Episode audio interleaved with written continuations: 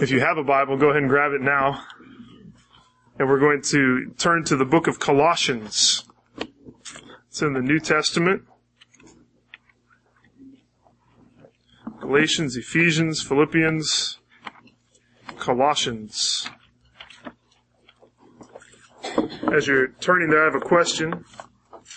Um, when you think about babies, little babies, um, what are the words that you use to describe them? So maybe the, this sentence, that baby is so cute. That's kind of the first one that comes to my mind. What other words do you use?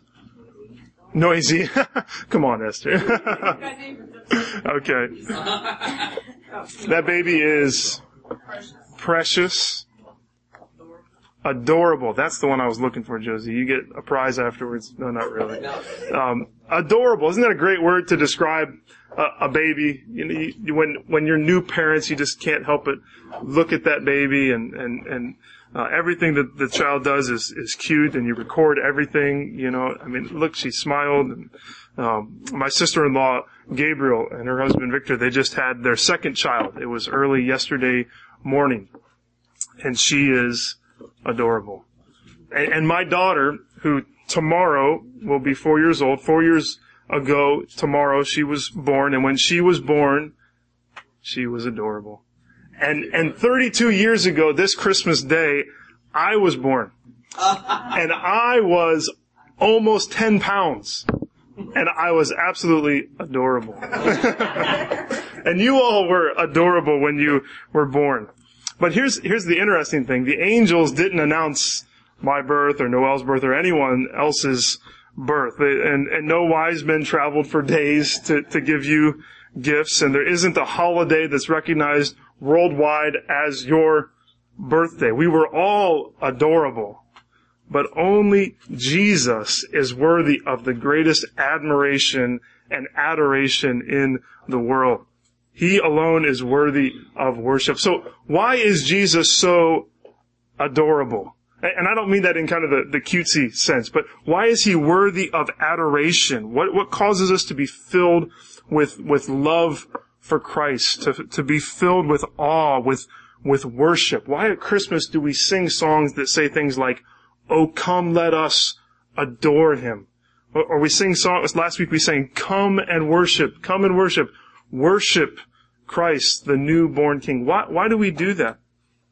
I, I want us to pause and to just meditate, to think hard on who Jesus is and why he is worthy of worship and worthy of worship not simply at, at Christmas time, but, but every day and with all of our lives. For many of you, I'm going to share something that, that's probably familiar, that no, nothing extremely new. But I find that, that Christmas is a time to remember things that we forget. It's a, it's a time to go back to things that, that you do over and over again, but you think deeply about it every time. I mean, I watch the same Christmas movies every year. How the Grinch Stole Christmas and, and White Christmas and it's, it's a wonderful life and a Christmas Carol. I've got it nearly memorized. I watch it all the time, but it's, I, I watch it with new eyes every time I feel like. Uh, I'm compelled every December to, to open those DVDs and, and put them back in. I'm compelled to, to open the same books and to read them again, to read the same passages of, of scripture and to, to think the same thoughts and traditions. I mean, isn't Christmas all about traditions, doing the same things over and over again? And, and, so uh, this is nothing new, but, but this morning my hope is that through God's word and by the, the power of His Spirit, we could, we could hold up the beauty of Christmas, the, the miracle of what Christmas is, the deep truths that we celebrate, to just hold them up one more time and to remember why Jesus is worthy of worship. Of course, I say that this is something that is familiar to us all, but maybe for you this is going to be unique. This, this morning, this, this might be something new to you. It might, you might have never really heard this or really truly heard what the message of Christmas is and who Jesus is. It may be that God, in His kindness this morning, He's just going to blind you with a vision for who He is and for what He has done at Christmas. I pray that that would happen. I pray that you would see Him exalted as the King of all creation and as, as the Lord of, of salvation. That you would just catch this new glimpse of the miracle of Christmas and, and like the shepherds and like the wise men, you would fall on your face and worship. I pray that that would be the response of us all, that we would worship Christ this morning. Why is he worthy of worship and adoration? That's what we're going to think on. And we're going to find it in the book of Colossians chapter 1, verses 15 through 20. This is a letter that Paul wrote to the church in Colossae, and some people say that these verses, verses 15 through 20, were in, fact a, a hymn of the early church, maybe written by Paul, maybe written by someone else and used by Paul, maybe kind of a, a combination where he took the hymn and tweaked it a little bit, but, but whatever it is, it's a song of praise to who Jesus is. Let's read these words together and think on them. Verse 15, He, speaking of Jesus, is the image of the invisible God the firstborn of all creation. For by him all things were created in heaven and on earth, visible and invisible, whether thrones or dominions or rulers or authorities, all things were created through him and for him. And he is before all things, and in him all things hold together. And he is the head of the body, the church. He is the beginning, the firstborn from the dead, that in everything he might be preeminent. For in him all the fullness of God was pleased to dwell, and through him to reconcile to himself all things, whether on earth or in heaven, making peace by the blood of his cross. Why is Jesus worthy of worship and adoration? I want us to think first from just verses 15 through 17, because of who he is. He's worthy because of, of who he is. We can summarize this verse, verses 15 through 17 by saying that, that Jesus, that Paul holds up Jesus as the Lord of all creation. Jesus is the Lord of all creation.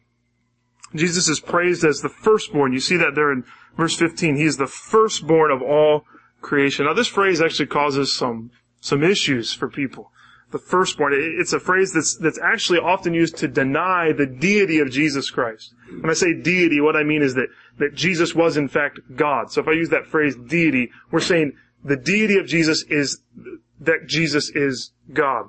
But people use this to, to deny that. Uh, what is this verse saying? Is it saying that Jesus is another created being? He's the firstborn of all creation. This is in fact what, what um, Jehovah's Witnesses or, or Mormons would say is true, that, that he is a, a created being. Is that what this verse is saying? Well, it's not really just a modern issue with, with certain religions, but it's actually something that's been an issue within the church for centuries. And way back in, in the 300s, there was this group, there was this controversy with this group called the Arians. And this guy named Arius was, was saying that, that Jesus was in fact created by God.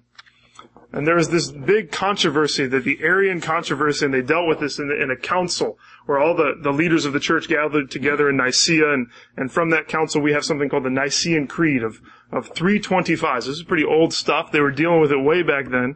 And this is a statement of the core beliefs of Christianity. This is what it says. We believe in one Lord Jesus Christ, the Son of God, begotten of the Father as only begotten. That is from the essence of the Father. God from God. Light from light. True God from true God. Begotten, not created. Of the same essence as the Father. Did that sound familiar to you? You, sang those words this morning. If you sang, I didn't pull my bulletin out. Pulled something else out. The the words there were. It, it, it may have sounded weird to you to to sing those phrases, but it says there, "Oh come, all you faithful, true God of true God, light from light eternal."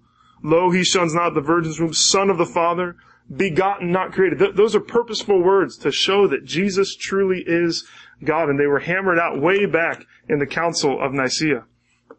I know I've shared this before, but legend has it that, that St. Nicholas was there. The, the true St. Nicholas, the original St. Nicholas was there at the Council of Nicaea. Isn't that interesting to think about?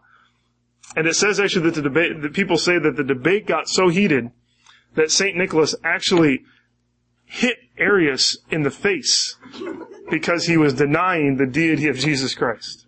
Way to go, Santa, right? I mean, uh, holding forth, that's right, holding forth, standing forth on, on the truth of what the true meaning of Christmas is, that Jesus is God. So what is, what does this verse mean that he is the, the firstborn? The word firstborn doesn't have reference to do with, with being the first thing that's created with birth order, meaning that he's the, the first part of creation, but rather his status, that, that he is exalted above creation. What Paul is saying that he is, is exalted in his status with reference to creation. We can know that for sure because of what the rest of these verses say, verses 16 through 17. They give us five things about how Jesus is not part of creation, but he is in fact exalted above creation. Uh, the first one is right there in verse uh, 16, for by him all things were created. All things have been created in reference to him. The focus here is, is, is general. It's that everything has been created by God through Jesus. And, and Paul goes, he gets some, some couplets here. Um, all things were created in heaven and on earth, visible and invisible. So things we can see and things that we cannot see. Things in heaven and things on earth. So God is the maker of everything that we see. The sun, the, the moon and the stars, the, the clouds that we see swirling around us, that wind. I was out in that wind last night. God is the creator of that. He is, He's the one who made the grass and the trees and the lakes and the seas and, and the water that's, that's in them. He, he made the, the huge blue whales and, and the bald eagle that you see in the, in the sky and He made strange things like Komodo dragons. God is the, the, the maker of those. He made deer he made those lousy squirrels that eat my garden every year. He made ants and, and he made mold and he made everything in between. He's the creator of everything that we see. But not only is he the creator of everything that we see, but he's also the creator of innumerable things that we have never seen. Of angelic beings. That's what this, this reference to here is thrones or dominions or rulers or authorities. It's a hierarchy of, of, of created, of, of angelic beings, both good and evil probably. And God is the creator of them all, things that we have never even, we can't even describe because we've, we've never seen. God has, has created them all. All things have been created in reference to Him, but, but next, all things have been created through Him. That's the end of verse 16. All things were created through Him. In other words, Christ, Jesus, is the instrumental cause, the one who actually created all things. We, we might say that, that Jesus is the artist of creation that, that it's formed in, in his mind, whatever that might mean, and then he, he forms it in reality. Of course, he didn't have clay or marble that he chiseled it out of. He, he, he formed it from nothing. But he's the artist of creation. He, everything is made through him. He's the beginning of creation, but he's also the end of creation. That's the next thing we see. All, it, all things have been created for him.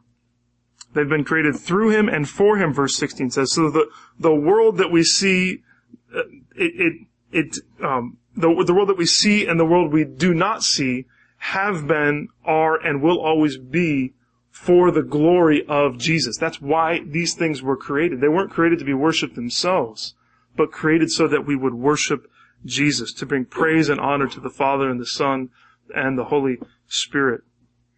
All that we see is to be this neon sign pointing to the glory of Jesus Christ. That's why Paul, what we read this morning right at the beginning, Romans 11, 33 through 36 says, Oh, the depth of the riches and wisdom and knowledge of God. How unsearchable are his judgments, how inscrutable his ways. For who has known the mind of the Lord?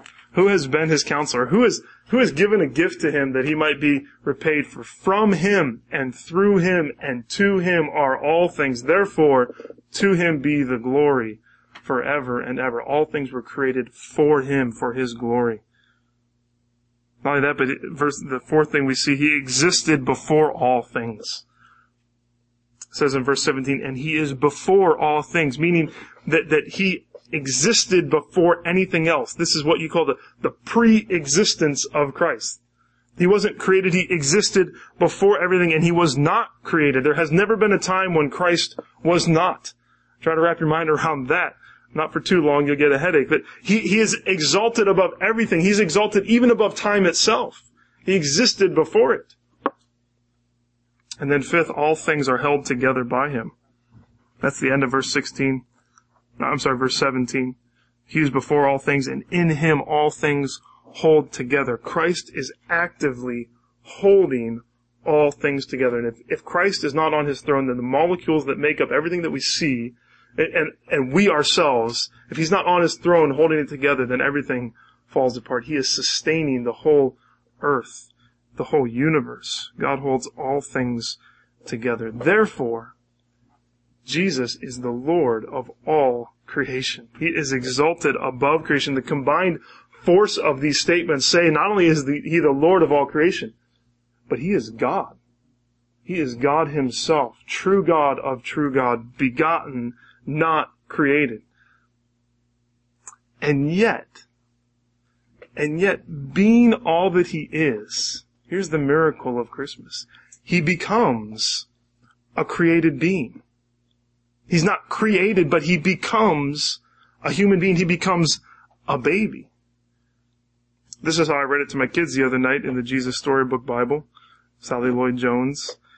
She says, the God who flung the planets into space and sent them whirling around and around, the God who made the universe with just a word, the one who could do anything at all, was making himself small. I love that thought. And coming down as a baby. And as a baby, he lost none of his deity. He's still God. But he became for us the image of the invisible God. Isn't that amazing? Verse 15. He is the image of the invisible God. Creation shows us who God is. Romans 1 tells us that it's, it's a display of his invisible attributes, but Jesus, Jesus is the great explanation of who God is. He is the image of the invisible God. So God who is invisible is seen in Jesus. All that you ever want to know about who God is is found in the person of Jesus Christ. He comes and, and he comes in, in human flesh.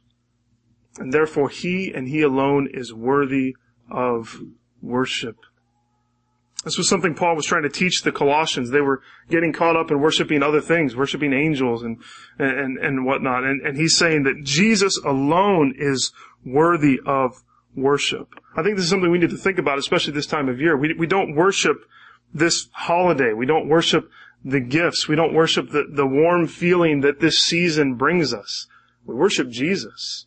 That's who we are called to worship. And then you think about the Christmas story, and there's all these wonderful players in the Christmas story. And we can learn from them all. We can learn from Joseph's obedience. We can learn from Mary's humility.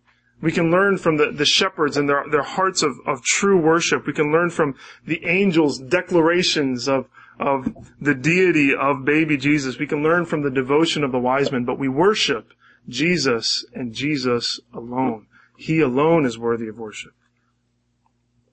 We had small group at the Wallace's home on, um, on Thursday night, and Carolyn has a wonderful collection of nativity scenes. And, uh, but she shared that in them, she's lost in a lot of them the figure of, of baby Jesus. Now, I don't think that's Carolyn's fault. I, I, I blame her kids and her grandkids. They've, they've either been lost or, or broken. Um, and so I'm not passing any judgment on Carolyn and her nativities. Um, but it would seem, isn't it, that not just as a culture, I don't want to just point a finger at, at the culture, but, but even within the church and, and sometimes even within our own homes, that sometimes in, in the midst of Christmas, we're, we're missing Jesus. That, that the manger scene is all set and we know everything else, but, but we're missing the worship of Christ that we become, become so focused on, on so many other things that we, that we fail to realize that Jesus is, is missing from our celebration of Christmas.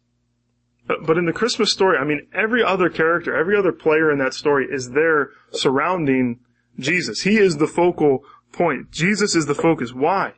Because the baby that's sitting in the feeding trough is the Lord of all creation. Get that picture that, that that he's there and he's this this helpless baby is is held in in his teenage mother's arms and he's provided for by this common carpenter.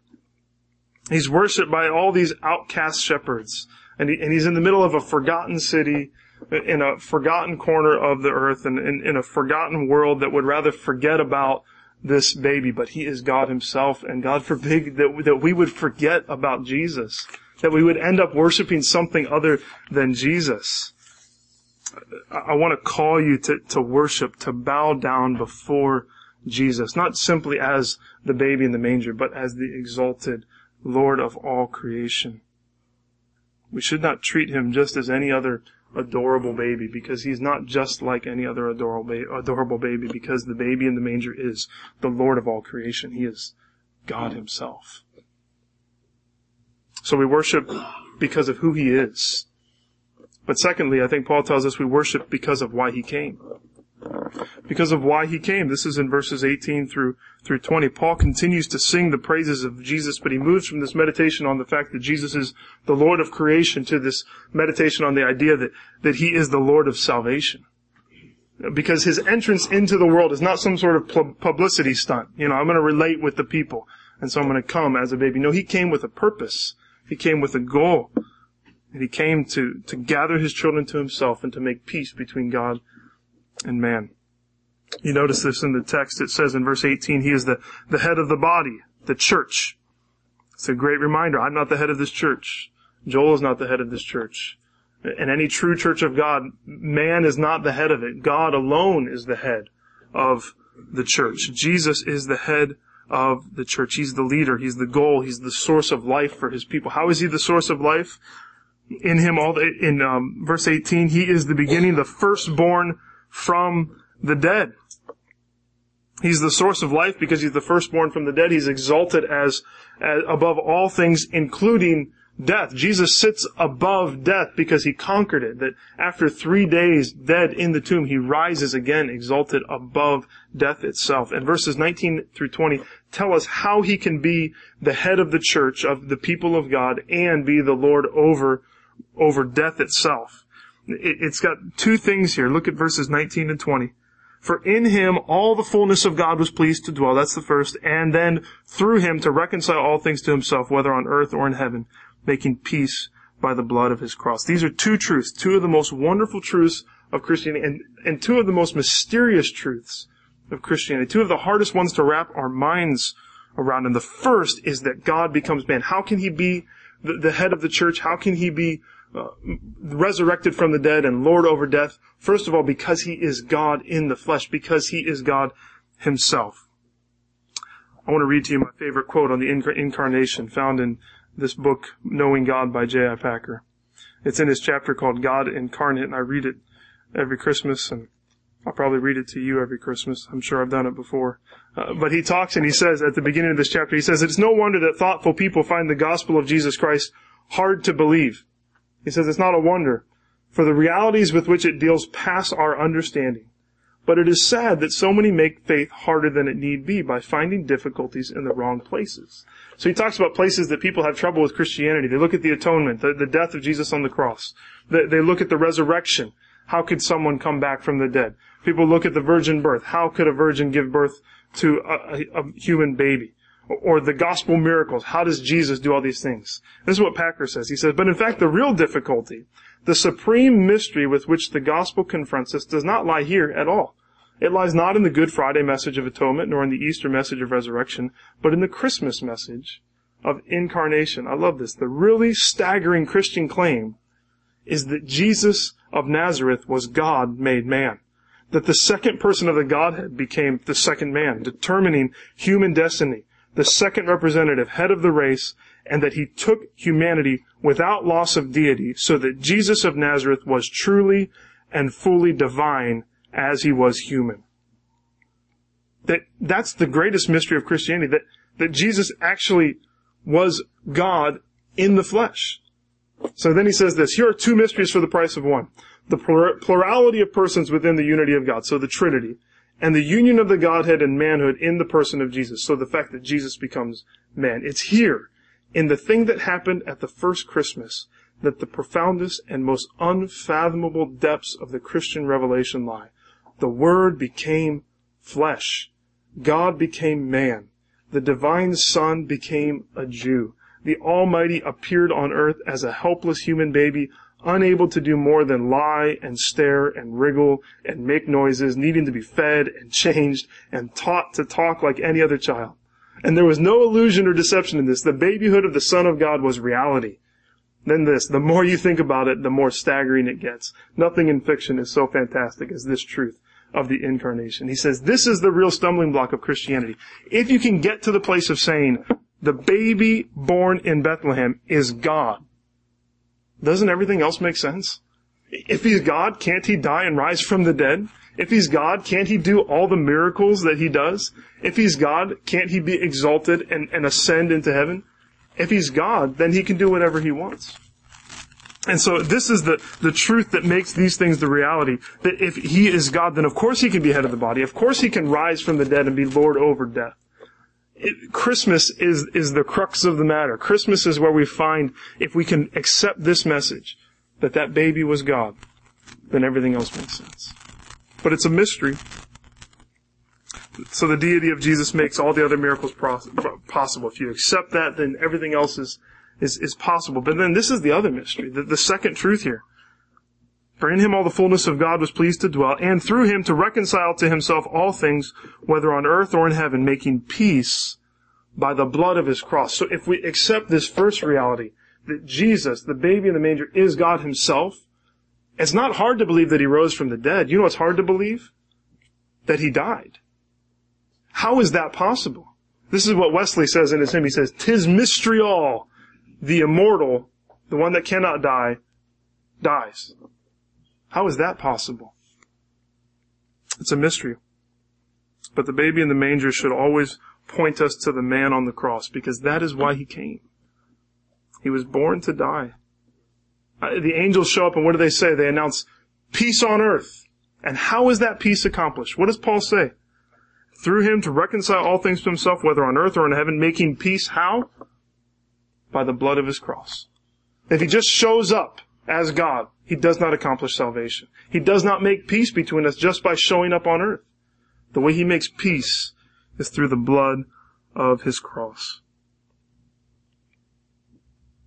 Because though Jesus was the Lord of creation, He's God Himself, it's assumed here that there is this division, that something has caused a breach in the relationship. There is, there is separation, and the word there is there's a need for reconciliation. There needs to be reconciliation. It has to do with making peace between warring parties, right? So we need to have some, some peace I, I often have to deal in reconciliation in my home. We need to have some peace, girls. Let's stop fighting. Christmas is a time where you're hanging out with people you don't normally hang out with, and sometimes uh, gets a little rough. There needs to be peace. There needs to be some some reconciliation, and this is true. The same is true for us in our relationship with God. In our sin, we are separated. This is how Isaiah 59:2 says. It says, but your iniquities, your sins have made a separation between you and your God. And your sins have hidden his face from you so that he does not hear. So Jesus comes. Why? To bring reconciliation. To, to bridge the gap. To, to bring together warring parties. Because of our sin, God is rightly and justly angry with our sin and judgment is upon us. But he doesn't keep us that way. Jesus comes into this sinful world and he is able to conquer sin and to conquer death. How? Because He alone is God and therefore He alone is able to live the perfect life that we could li- never live. He, he never sins. Never sins. We've all sinned, but never, Jesus never did. And because He's the sinless Son of God, He is in fact able to die for us. Because He doesn't have to die for His own sins. He's able to die for our sins. And because He's God, He can die for the sins of the whole world. He can die for the sins of you and me. If we will come, He will, He has died for our sins and His deity makes this all possible. And so because He is God in the flesh and because He has made peace by the blood of the cross, therefore He can be the head of the church and He can be the Lord of all creation. He begin, He can be the beginning. He has reconciled us to Himself. Uh, think about this though. It says there, and through him to reconcile to himself what? All things. It's not just us. That the blood of Jesus cross, that, that, that when he comes, he's actually bringing reconciliation to all things because he's, he's Lord of creation and sin has so marred this world that, that everything's messed up. I mean, creation itself is difficult. And what's the hope of, that we read about last week that, that one day the, the lion will lay with the lamb and that, that there's, there's hope that, that there will be no death throughout the, the world. And so there needs to be reconciliation for all things. This is what, what Romans 8 says. This is just, let me just read this briefly to, to, to contemplate. Not only the creation, but we ourselves who have the first, I'm sorry, for we know that the whole creation has been groaning together in the pains of childbirth until now. For not only the creation, but we ourselves who have the first fruits of the Spirit groan inwardly as we wait eagerly for adoption as sons, the redemption of our bodies. That, that Jesus coming and dying is, he's actually bringing reconciliation to the whole world, to everything that he's created. And because of all this, let me just say something about reconciliation. I mentioned something about the holidays. If Jesus has come to bring reconciliation, just put this in your mind as you go to family gatherings, and maybe there's someone there that you don't see him but once a year. You see him at Christmas, and it's hard. Be that person of reconciliation. Uh, isn't that part of what the message of Christmas is? That Jesus has come to make reconciliation, to make peace? Peace on earth? Be a person of peace. Be, be that person of peace in your family, even if they don't want to receive it, that you would be the one that causes reconciliation. That's just a side thought. But because he is Lord of creation, because he's Lord, Lord of salvation, Paul gets to this point here. He says, at the end of verse 18, he is the beginning, the firstborn from the dead, that in everything he might be preeminent. Jesus is to have preeminence, meaning he is to surpass everything else in our lives. He is to be exalted above everything else in our lives. Because He's the Lord of creation, He's the Lord of salvation, He is to have preeminence. Jesus is to be exalted over everything in this world and over everything in our lives. The, the emphasis in this passage is on this idea of all. Just, just walk through it with me one more time in verse 15. He, verse 15, He's the image of the invisible God, the firstborn of what? All creation. For by Him all things were created in heaven and earth all things were created through him, and he is before all things, and in him all things hold together. He's the beginning, the first one, in that in everything he might be preeminent. For in him all the fullness of God was pleased to dwell, and through him to reconcile to himself all things. Everything. He is, he is preeminent above everything. So why in the world do we think he shouldn't be preeminent over us? He, he's the Lord of all creation. He's made it all. He rides above it. He rides above death itself. He's the head of the church. Shouldn't he be the head of us? Shouldn't Christmas cause us to pause and say, if he really is God, and if he is the Lord of creation, then I will give him first place over everything. I'll let him rule. I will, I will bow the knee to him. I will worship him alone. He's the Lord of creation. He's the Lord of salvation. Is he Lord over me? Is he Lord over you? Is Jesus exalted above everything and every person? Above your own personal desires for success, above our spouses and our, our kids, above your dreams for your life? Is, is, is the glory of Jesus more important for you than your own personal dreams? Is he exalted above money and possessions, whatever Christmas gift you want? Do, is Jesus supreme and preeminent over that? Because that's what he's supposed to be when we see who He is, when we see the beauty of who Jesus is, the Lord of creation, the Lord of salvation, then we will exalt Him above everything else. Christmas is about, is about worship. And it all hinges on who Jesus is. Because if He's just another baby, then we don't need to worship Him. But the reality is that the baby in the manger is, is God Himself. He's, he's the Lord of all creation who has come into creation. And he came into creation to be the Lord of salvation, to bring reconciliation, to make peace between us and God. And so my heart for you this Christmas, my heart for me this Christmas is that we would just take a moment and pause and adore Christ. Oh, come let us adore him. Let us bow and worship. Let's follow the lead of, of, the, of the shepherds and, and the wise men, of Mary and Joseph, and see who he is and bow our hearts and even bow our knees in worship to Jesus. He alone is exalted. He alone is worthy of worship.